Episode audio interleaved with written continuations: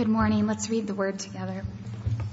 Uh, the scripture this morning is coming from Ecclesiastes 8, verses 1 to 17.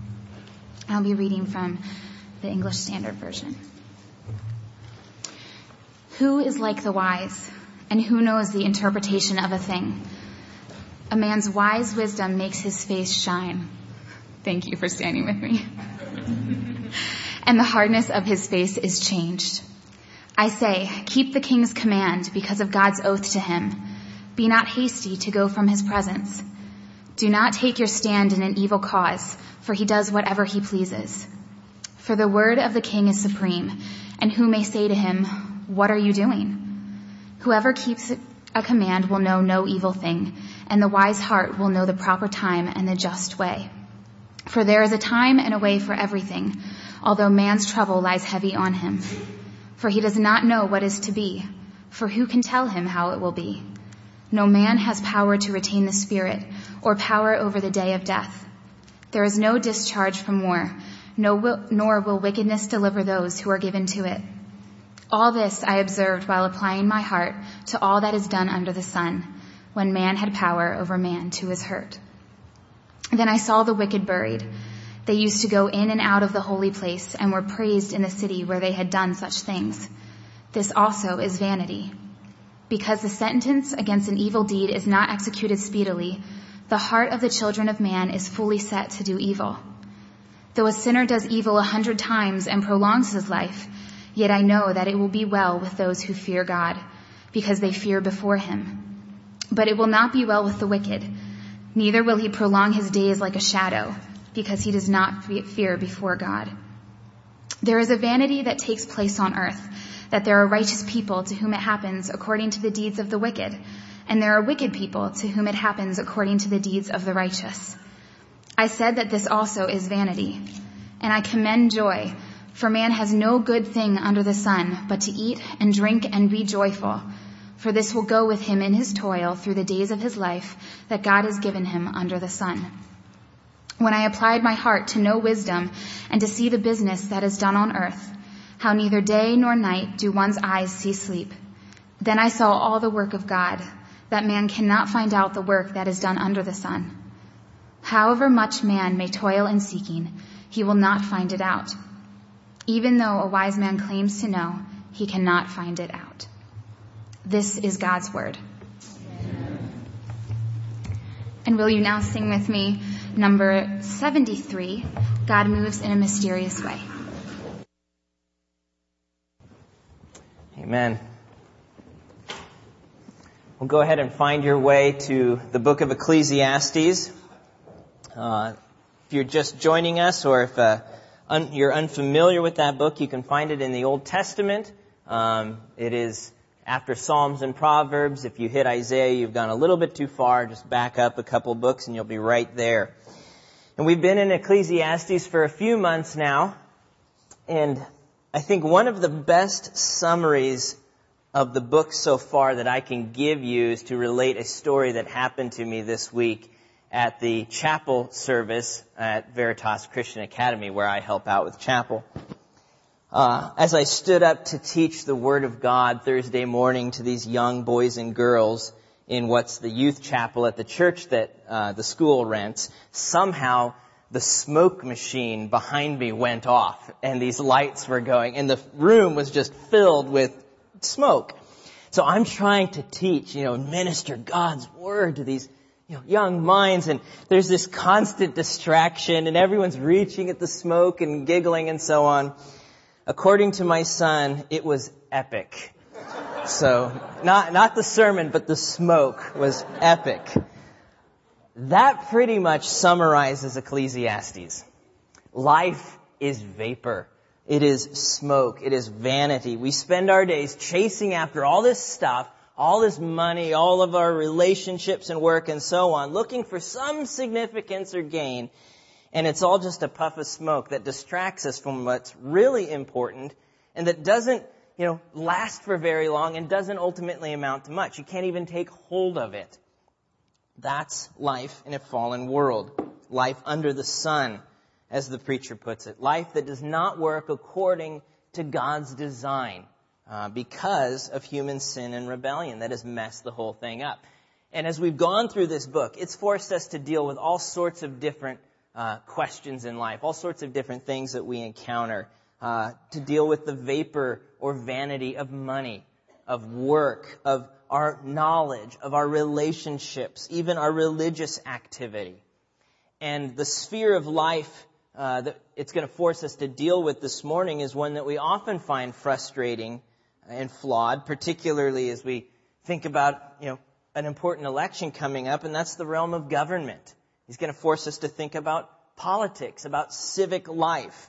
That's the subject of his reflections in chapter 8, where we're going to see that since God is the only one who is wise enough to sort it all out, what we need is his wisdom for navigating our way through a world uh, that doesn't work the way it's supposed to. We need God's wisdom for all of life, but especially for things like government. So let's pray together as we look at this chapter. Lord, we do ask that you would give us wisdom according to your word by the strength of your spirit as we think about what it means to be your people living in a world that is not our ultimate home. So give us grace this morning as we look into your word. Change our hearts and may we make much of you. In your name, amen.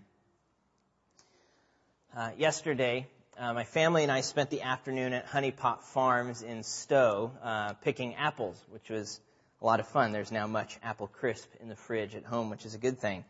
Uh, but if you've been to Honeypot recently, you've probably seen their new giant hedge maze. Has anybody seen that or experienced that? A few hands maybe. But you know what I'm talking about. It's one of those hedge mazes where you, you, you can't see where to go when you're inside. The hedges are too tall to see over top. So you just kind of have to find your way through the thing. Um, but in the middle of that maze, there's a tower. And if you can find your way to the tower, you can get up and you can look out over top of the maze and you can see where it goes. You can see where the dead ends are or, or how to find your way out.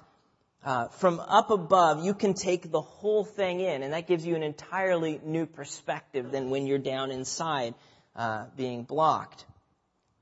Well, one of the challenging realities that, that we face as Christians, the, those who know Christ and seek to follow Him, is trying to find our way through a flawed political system and through fra- the fractured societies that we live in.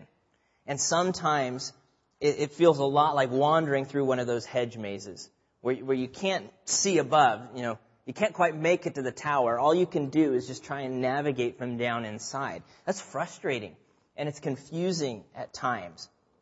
But that's part of life under the sun.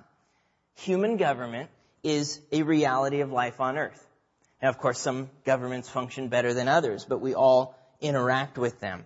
And until the Lord Jesus returns and completes His new creation, God's people will continue to live lives of dual citizenship. So our, our chief allegiance and primary citizenship for those who know Jesus is in heaven. We are citizens of heaven. But as long as we live out our days as sojourners on this earth, in whatever nation or context we're in, uh, we're also citizens of, of this world. And in the meantime, we're called to be good citizens, contributing citizens to whatever uh, realm we live in. If you think of God's instruction to Israel, uh, when they were in, sent off to Babylon to be in exile in this foreign pagan nation, what God says to them in Jeremiah 29, but seek the welfare of the city where I have sent you into exile and pray to the Lord on its behalf. For in its welfare, you will find your welfare. So part of being faithful citizens of heaven is being fruitful citizens on earth. But when governments and civic authorities that we work with are flawed, and when people are sinners, just like us, uh, that's hard to know what to do sometimes and how to find our way through the maze. Ecclesiastes 8 paints a rather dismal picture of the world we live in and how leaders and societies tend to work. Uh, as the preacher, who's probably the ancient king Solomon, as he puts it in verse 9, look at verse 9 with me. He says, All this I observed while applying my heart to all that's done under the sun when man had power over man to his hurt. Think about that last line. When man had power over man to his hurt. That is the world we live in. Now, some translations will say to his own hurt, but I don't think that's the idea here. We live in a world where people use power to hurt other people. That's one of the realities of life under the sun. And sadly, governments, both ancient and modern, who ought to bring order and justice to societies are often some of the worst perpetrators of this problem. Uh, if we follow some of the ways that the preacher describes the world we live in with respect to politics and government, we see first a world where kings and national leaders often see themselves as supreme and above correction. So look with me at verses 3 and 4. Be hasty not to go from the king's presence. Do not take your stand in an evil cause, for he does whatever he pleases. For the word of the king is supreme, and who may say to him, What are you doing? Now, there was once a Caesar, uh, the emperor of Rome, who used to sign his name to documents as God. That's how he would sign his name. Now, politicians are a little more subtle today. Uh, but when you have power, it's easy to want to play God to coerce the system, even maybe to abuse the system and silence your opponents in order to get what you want. That's one of the dynamics of life in this world. But on the other hand, the world we live in, uh, you know, whatever authority kings or prime ministers or presidents have is sometimes under threat of insurrection. So the president might, or the king might abuse it, but, you know, others might abuse their system and try and, and overthrow the thing. And we, we see that in the instruction in the middle of verse 3, where the, the person being addressed here is told, do not take your stand in an evil cause, or do not join in an evil matter, most likely an evil cause against the king, like revolution, or rebellion. And if you look at this world, we see governments come and go in this world.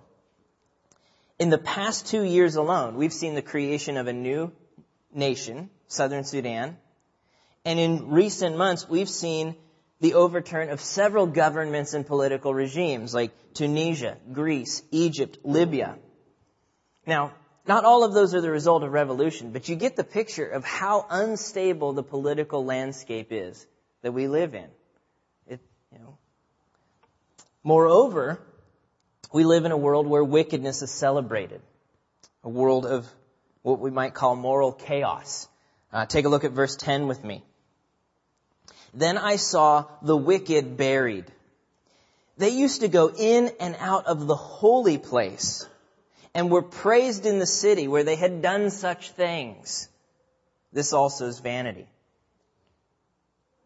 Now this verse is a little difficult to understand and some of your translations will, will say it a little bit different. Some will say that the wicked were praised in the city. Others will say that they were forgotten. But either way, what we see here in this verse is that the wicked are being honored, either temporarily in a burial or immortalized in a civic celebration afterwards. Wickedness is being celebrated. You know, our tendency in society, or our society has a tendency to honor sin and to condemn righteousness. And David Wells, um, professor up at Gordon Conwell, has said this beautifully, and I've quoted it before. They make sin look normal and righteousness seem strange. That's what worldliness does in, in the world we live in. We also live in a world of weak and flawed justice systems. Keeps getting worse as we keep looking at this chapter. You know, verse 11 tells us, because the sentence against an evil deed is not executed speedily, you know, weak justice, the heart of the children of man is fully set to do evil. That's just common sense. If the penalty isn't really going to happen, and you see this sometimes, you know, with your own children, when you throw out one of these idle threats, like I'm going to take away TV for the rest of your life, or something that you know, they know that you're not really going to enforce, it doesn't do much to deter the activity, does it? Um, you know, we live in a world of weak systems that, that don't uh, that don't really treat evil for the evil that it is. Finally, we live in a world where those who turn their backs on God sometimes prosper, while those who spend their life seeking God sometimes spend their days in suffering. And that's what the preacher tells us in verse 14. There is a vanity that takes place on the earth.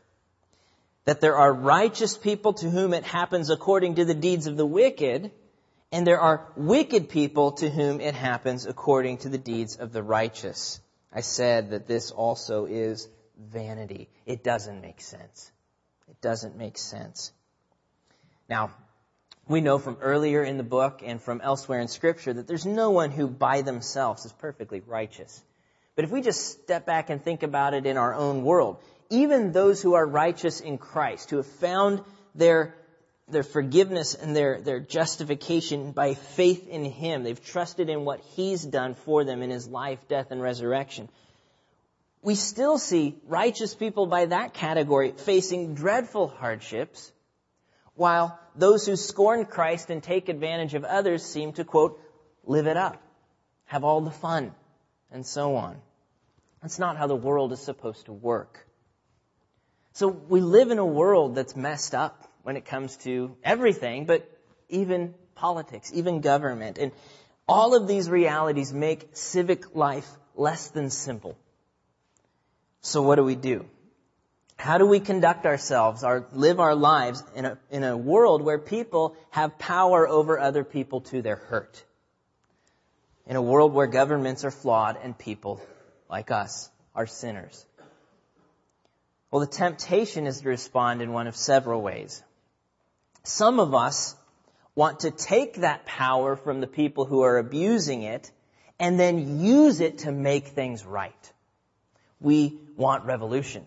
You know, we, you know, if the problem is that government's corrupt and ungodly, then we need to take back the government. You know, uh, we're like Boromir in Tolkien's The Fellowship of the Ring, who tries to seize the ring of power, thinking that he would wield its power for good. But nobody wields the one ring. It wields you.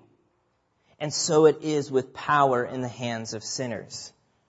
This is what Lord Acton famously said. Power tends to corrupt, and absolute power corrupts absolutely. So it is when we seize the ring, so to speak, power for our own selves and our own cause. What often happens is that the oppressed become the oppressors, and the solution is sometimes worse than the problem. Now, some of us choose to work within the system uh, for change.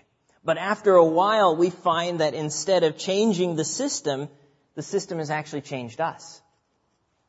Know, the, this is a, a familiar pattern among Christian activism in North America. We, we rightly get involved, but then we, we run into this problem where we combine or confuse the gospel of Jesus and the American dream. Or the gospel of Jesus and this or that political party. You know, in our effort to use political means for the sake of God's kingdom, we often become unable to distinguish between the party line platform and the priorities of Christ. It's really easy to do. And then for some of us, the response uh, is simply to check out, to disengage from political life, because what difference does it make anyway? I have to confess, this is the temptation I deal with. Um, you'll find me to be a relatively optimistic person, unless we're talking about politics. Then I pretty much get, you know, pessimistic and, and, and so on. Part of that, to be honest, is that I don't understand politics very well. I spent a summer working as an administrative aide for a senator in the state uh, capital, Nebraska. I learned how to make photocopies and answer the phone. I didn't learn anything about the process. I, I don't get it very well. And so my temptation is just to kind of ignore it. But the way forward in this question is neither to hijack the government, nor to capitulate to it, nor to ignore it. So how then do we respond? How do we find our way through the maze in such a way as to be faithful to God and yet to engage fruitfully with whatever cities, states, nations, and the whole world that we live in and are citizens of? What is needed, according to the preacher, is wisdom.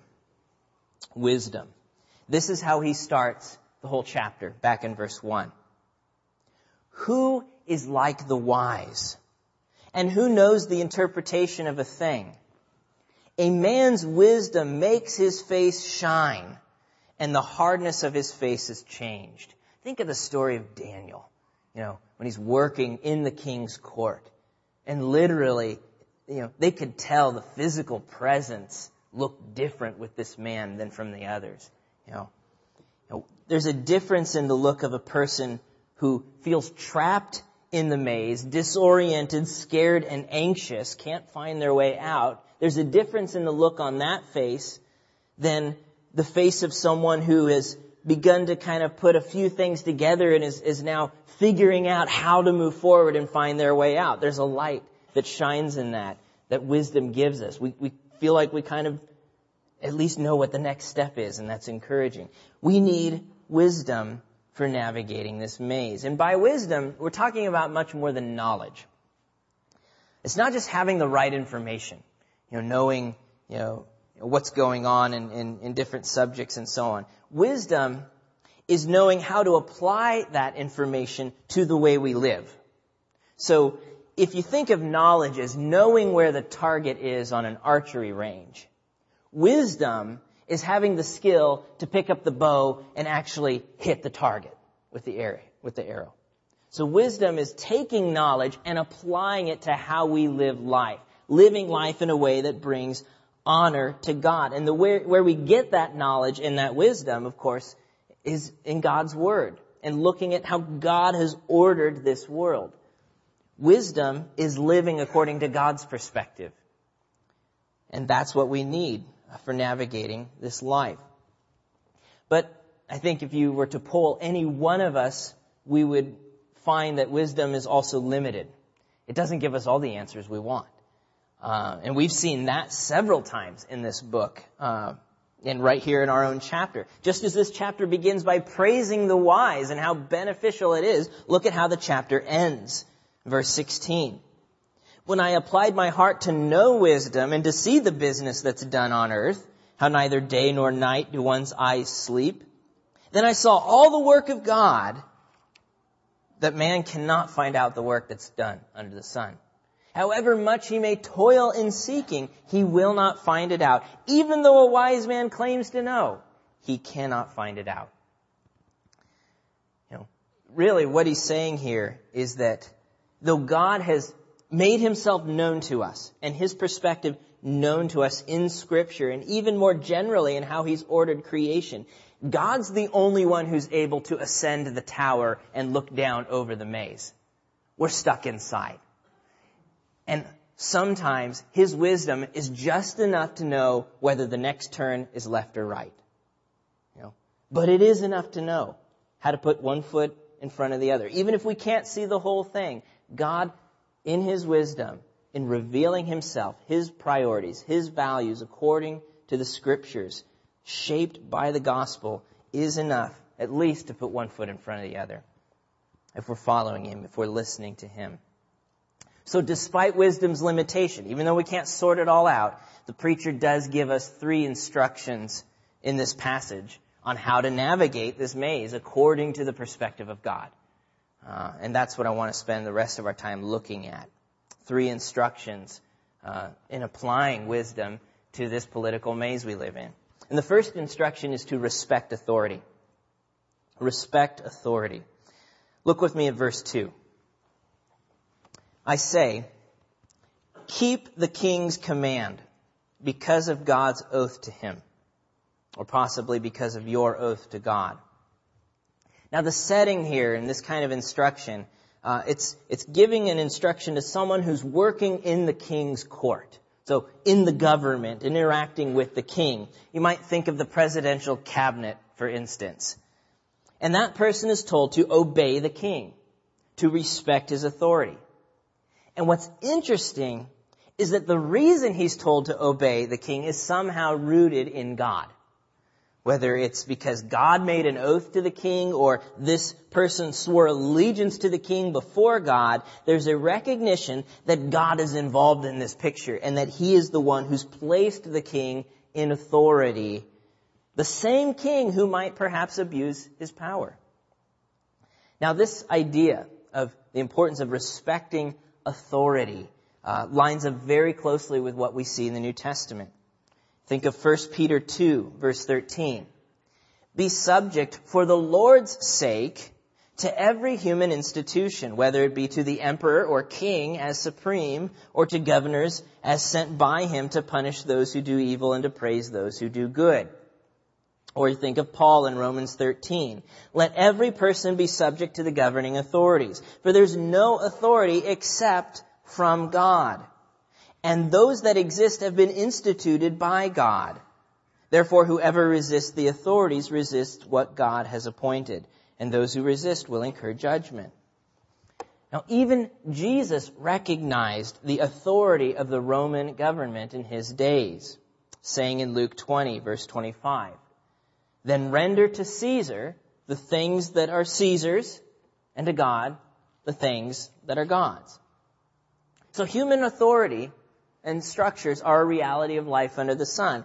And though it's not perfect, God's still the one who's put it into place and is st- still using it in some way. And the wise person, according to Solomon, will respect that. Ecclesiastes 8:3 continues, kind of showing us what does it look like to respect it. He says, "Be not hasty to go from the king's presence. Do not take your stand in an evil cause, for he does whatever he pleases."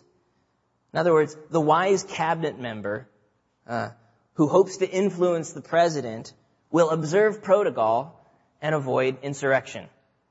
That's kind of the point there. He or she will even find safety in respecting that authority, as we see in verse 5. Whoever keeps a command will know no evil thing or will be protected from harm. And that's actually what government's supposed to do. Protect those who do what is right. But this does not mean we will never face dilemmas. We will never wrestle with what to do when our leaders or our governments do something wrong. It doesn't mean that we will always agree or never stand up in opposition. But continuing in verse 5, the wise heart will know the proper time and the just way. For there is a time and a way for everything although man's trouble lies heavy on him. It's not easy. For he does not know what is to be, for who can tell him how it will be? Because governments are flawed, we will find ourselves facing all kinds of challenges, whether we're serving in the cabinet, the city council, or just showing up in the voting booth. But the wise person will ma- begin to make his way forward by respecting authority. That's the first instruction he gives us. Now, that's pretty easy to see, or to say, in, in the land of the free, in the home of the brave, where our government allows for things like freedom of speech or encourages us to be involved and to vote and so on and so forth. Um, but what about Christians living under dictators? What happens then? What about Christians living in oppressive Muslim cultures where to convert to Christ is to receive a death sentence? Well, this is where we need to look at the preacher's second instruction, and that is to fear God. Fear God. Whenever we hear an instruction to obey the king and respect authority, many of us immediately ask the question, okay, so what happens when the government's wrong? Uh, you know, is there any limit to our obedience to kings or presidents or whoever, teachers or generals? You know, what about when they go so far as to command us to disobey God? What then? Well, we often forget that for much of the church's history, and in different places around the world even today, the governing authorities have not always been that friendly to Christians, particularly in the first few centuries of the church. My son Joshua is reading a book called Peril and Peace right now. It's part of a church history series for kids. And the other night, he came downstairs and was telling me what he learned about Polycarp, who was one of the church fathers, who chose to be burned alive in the Roman Colosseum rather than denounce Christ. You know, and such was the case for many of the early leaders of the church and martyrs throughout the centuries. We're called to respect the authorities. But if we ever find ourselves in a place where we have to choose between obeying God and obeying them, we need to remember that God is the one we must ultimately fear. As Peter said to the rulers in Jerusalem, who told him, you can't preach this gospel anymore. Peter says in Acts 5, we must obey God rather than men. Or as the preacher tells us in verses 12 and 13, right in our passage, Though a sinner does evil a hundred times and prolongs his life, yet I know that it will be well with those who fear God, because they fear before him. But it will not be well with the wicked, neither will he prolong his days like a shadow, because he does not fear before God. To fear God is simply to recognize that he is God and that we are not, and then to treat him accordingly. To give him the respect and the reverence that he alone deserves. Only God is wise enough to accomplish his purposes and sort out this whole mess we live in. Now, as we saw earlier when we looked at verses 16 and 17, his plan is beyond us. We cannot figure it out, but we can be confident that he knows what he's doing. Only God is wise enough. Moreover, only God is powerful enough to accomplish his purposes.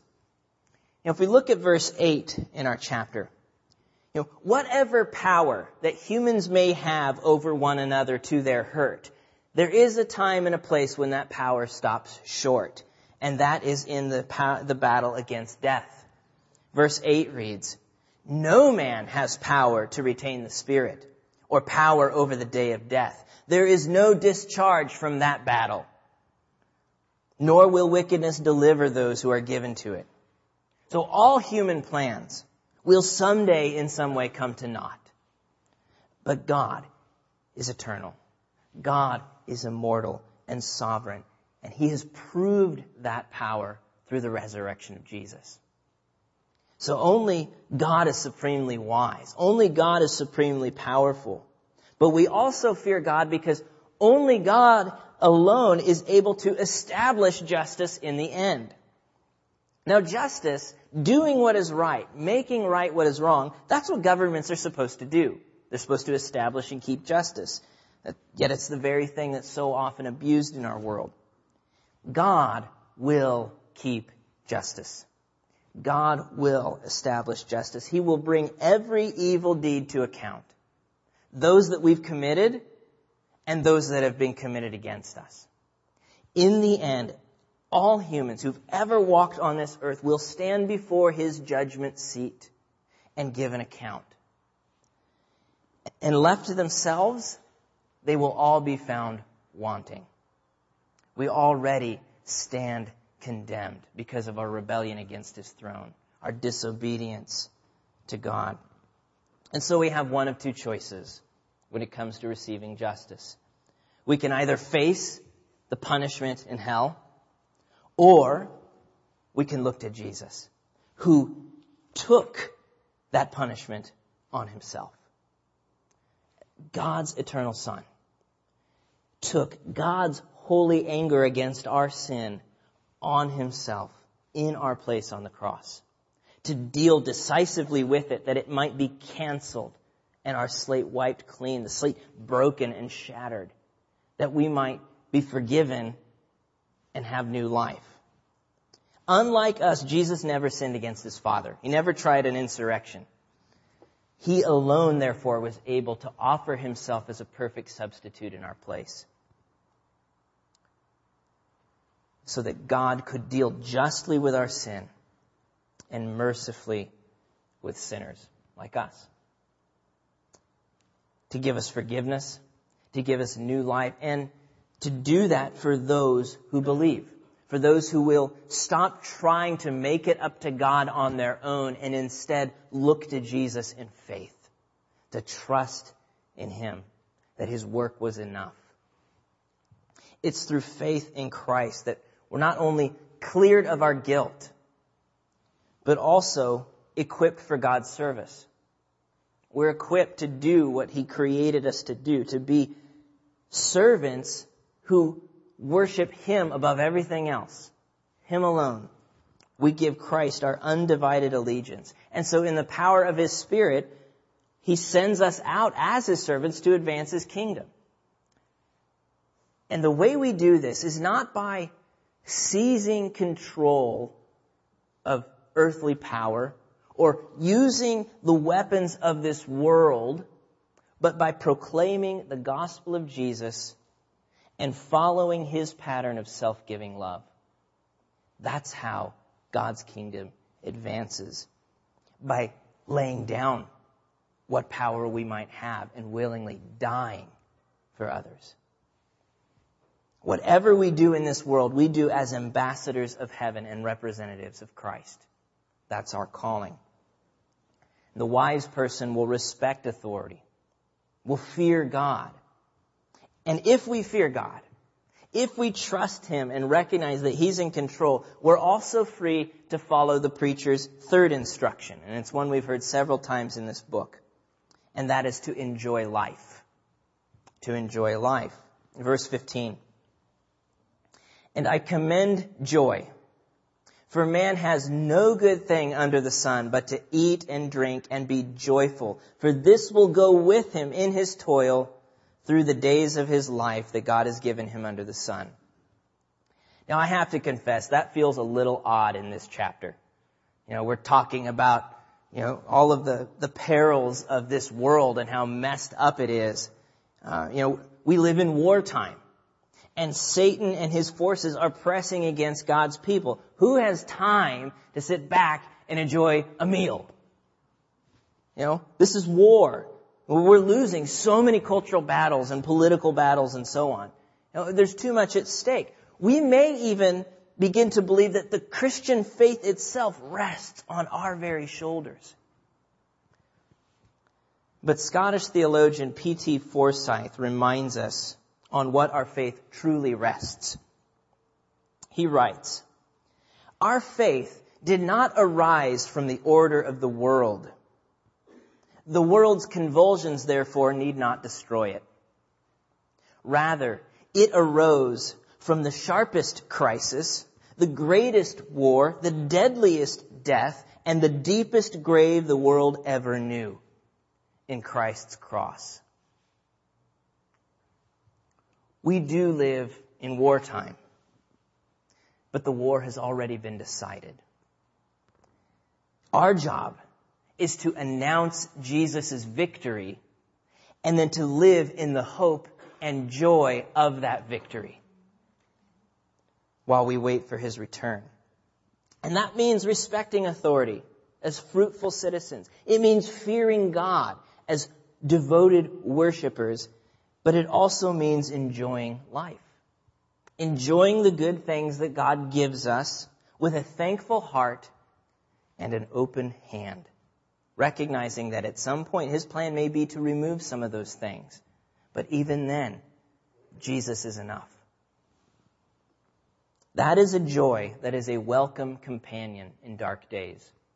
The simple joy of enjoying what God has given us. And it's a joy that ultimately points us to our greatest joy in Christ. I think that, you know, as long as human governments are made up of sinners leading sinners, we're going to find ourselves confused at times and frustrated, even outraged and appalled. But there's a reason that Jesus is called King of Kings and Lord of Lords. Think of the how politically charged those titles are. Got lots of kings on this earth. There's only one king of kings. Lots of lords, masters, and bosses. There's only one lord of lords. There's a reason he's called that, because he is the true lord of this earth. And those who know him not only have victory, but have a job to do in representing him. So may God grant us the wisdom to do that faithfully as ambassadors of Christ. Let's pray together.